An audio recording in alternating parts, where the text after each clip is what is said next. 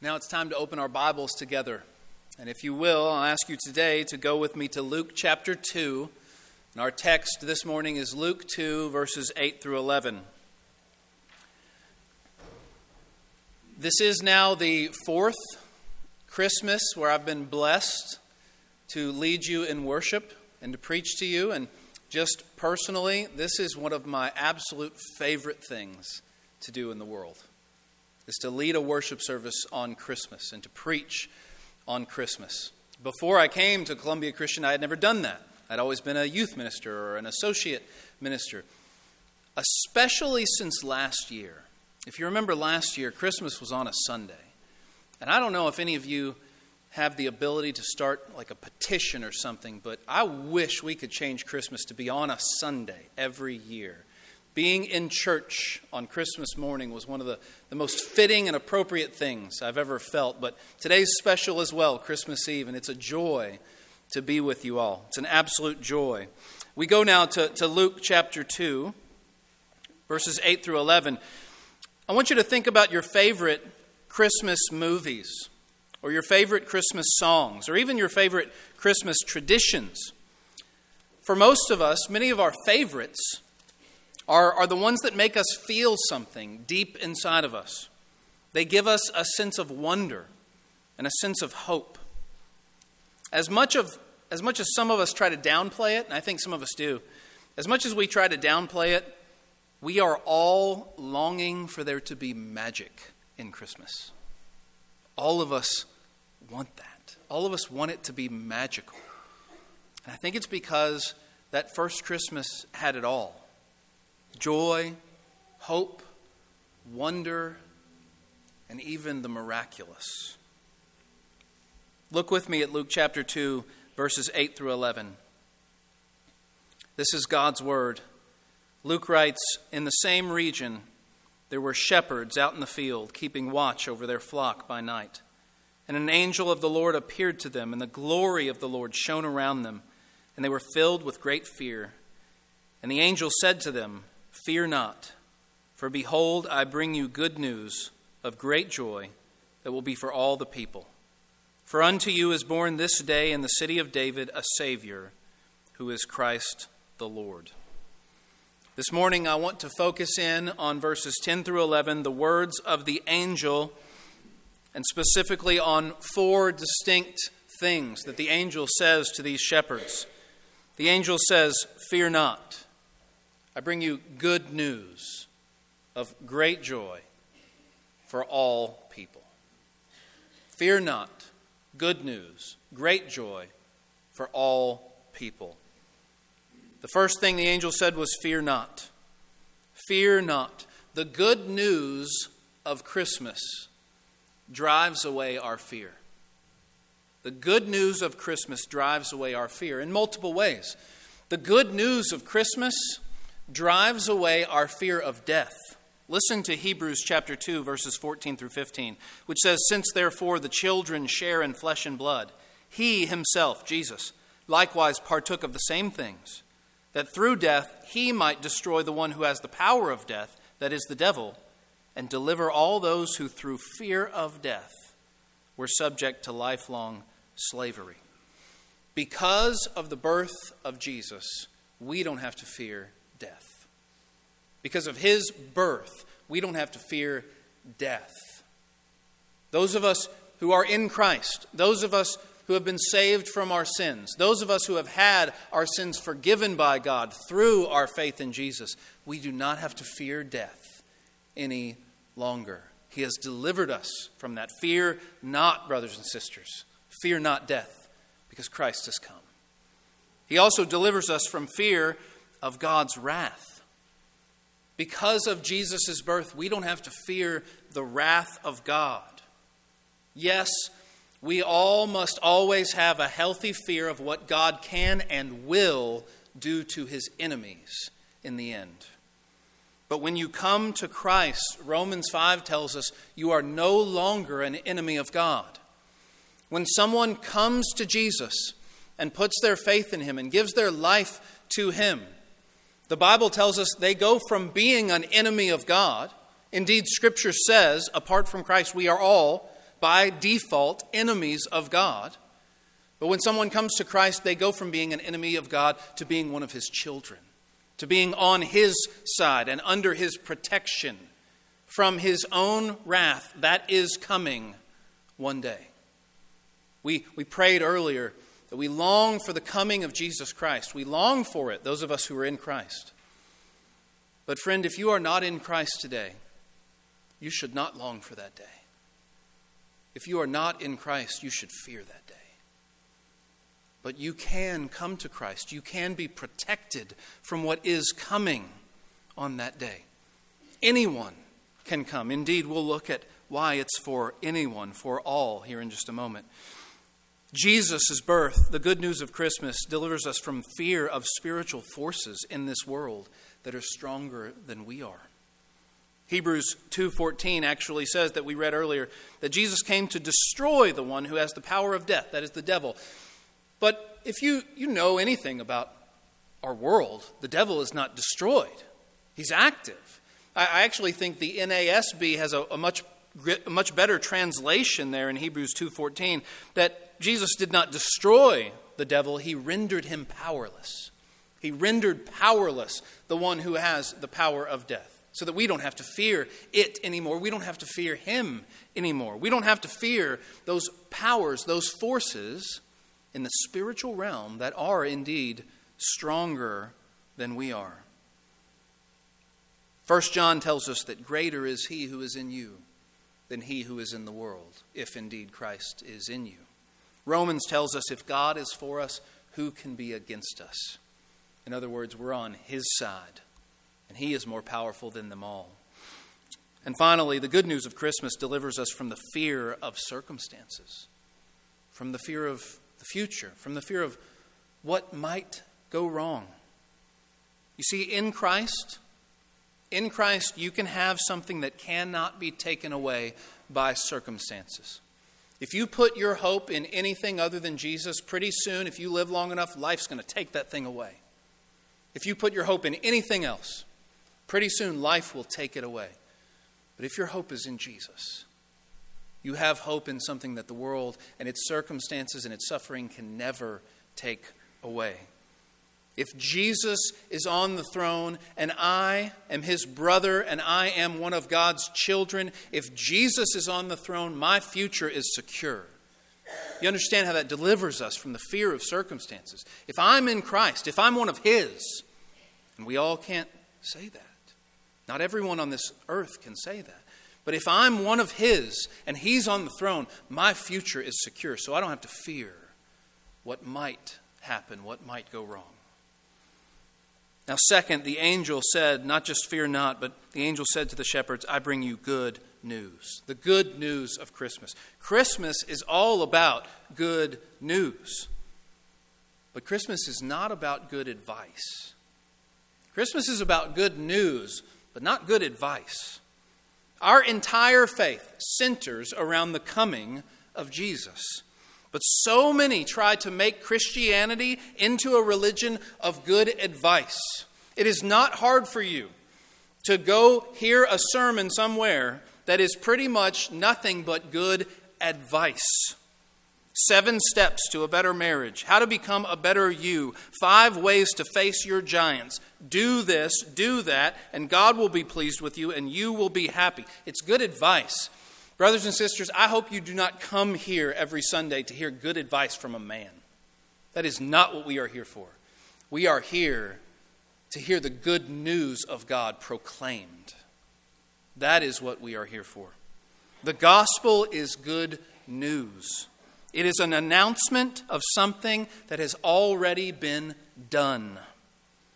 They were to name him Jesus. Why? Because he would save his people from their sins. And on the cross, one of the last things he said was what? It is finished. It's finished. The gospel is good news, proclaiming what has already been done, what is already finished. And so, what do you do with good news? What do you do with good news? You believe it. You believe it. You stake your eternity on it. In John chapter 6, people ask a very interesting question to Jesus, very natural question. John chapter 6 verse 28 they said to him, "What must we do to be doing the works of God?" Watch Jesus' answer. Jesus answered them, "This is the work of God, that you believe in him whom he has sent." That's what you need to do. Believe, accept it. Good advice is not going to save anyone. Sometimes good advice preaching is called moralism. Be a good person. Be a good person. That's essentially what, what, what, the preacher says. Be a good person. And then you walk out of there with, okay, I got, I, got, I got a rule to go follow. Be a good person. It's moralism. But it's, it's, it's once been said moralism is like giving a starving man a cookbook.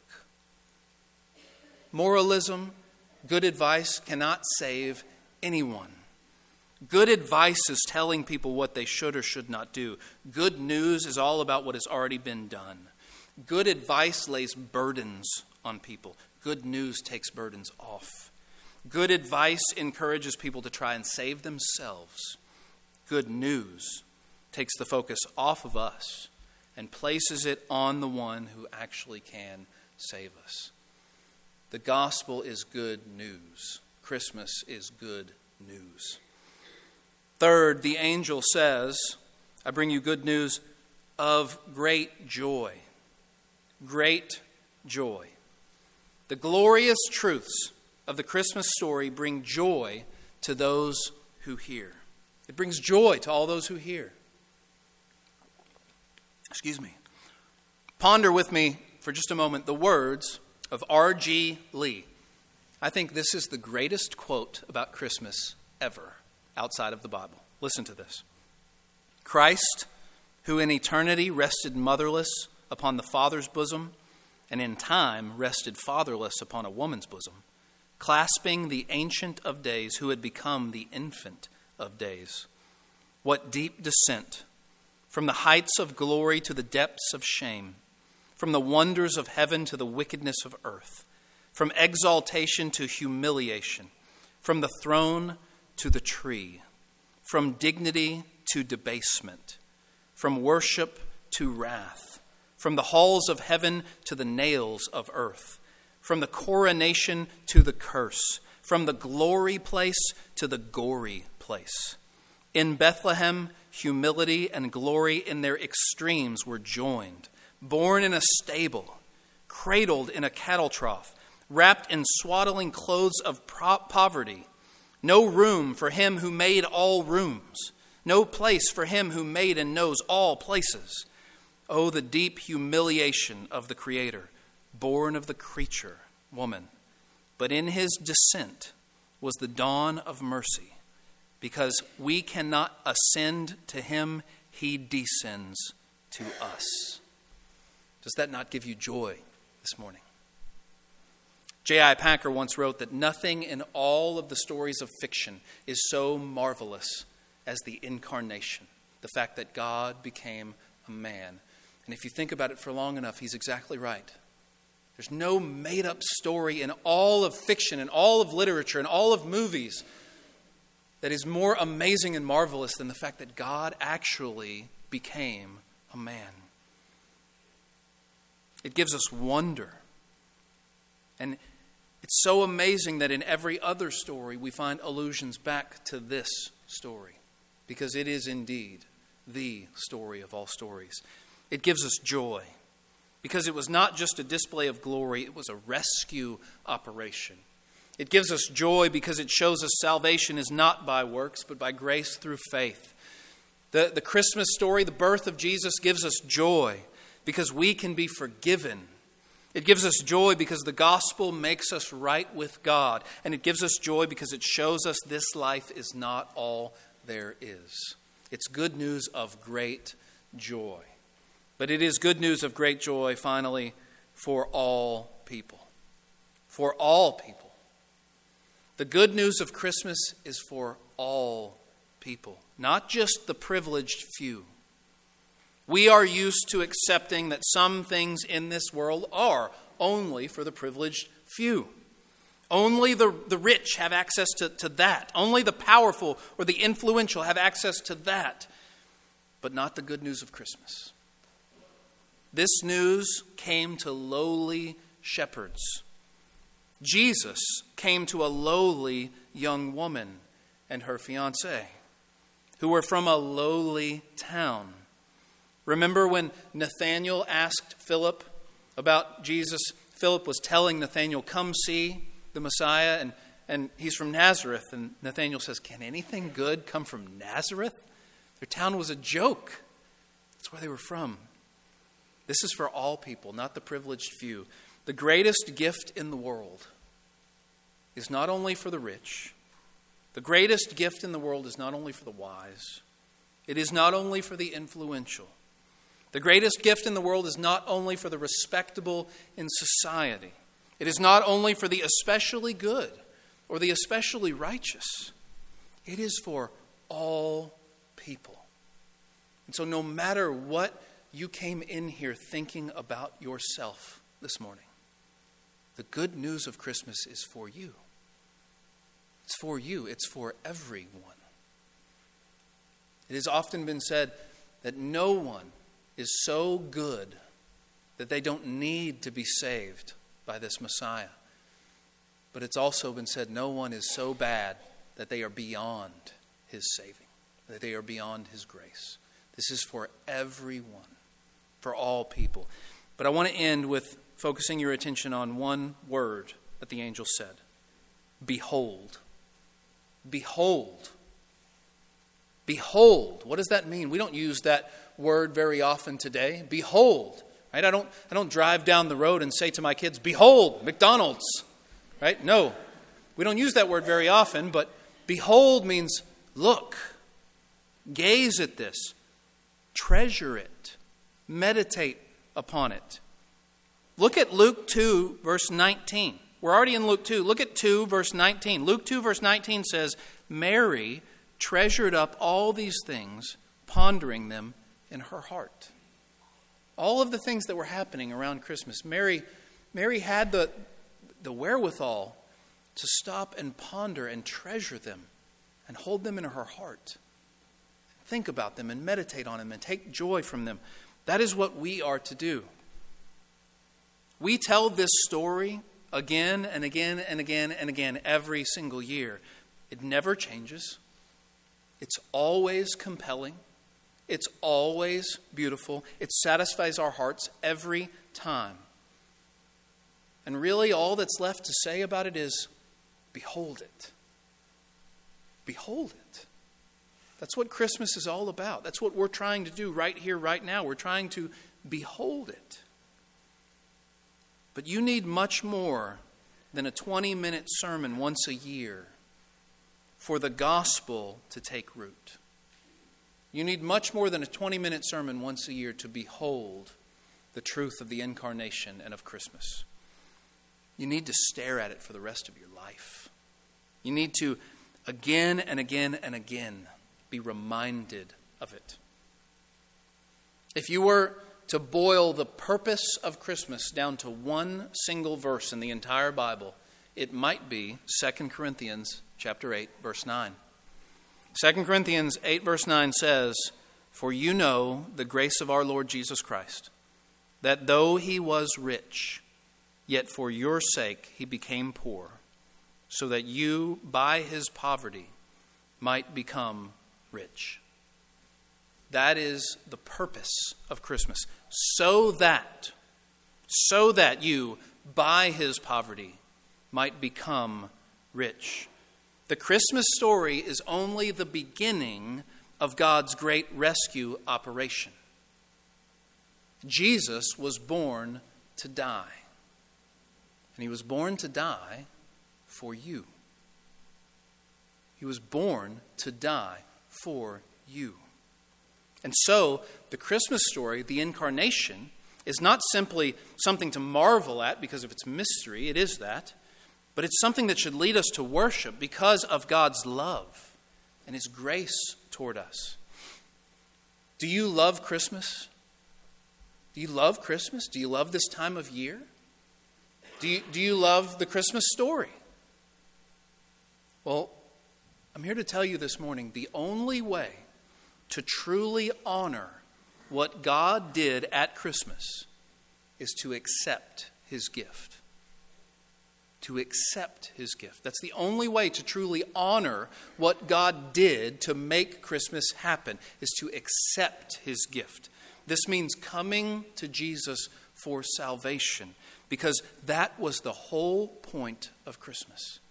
The whole point of Christmas is to give you an opportunity to have your sins really and truly forgiven.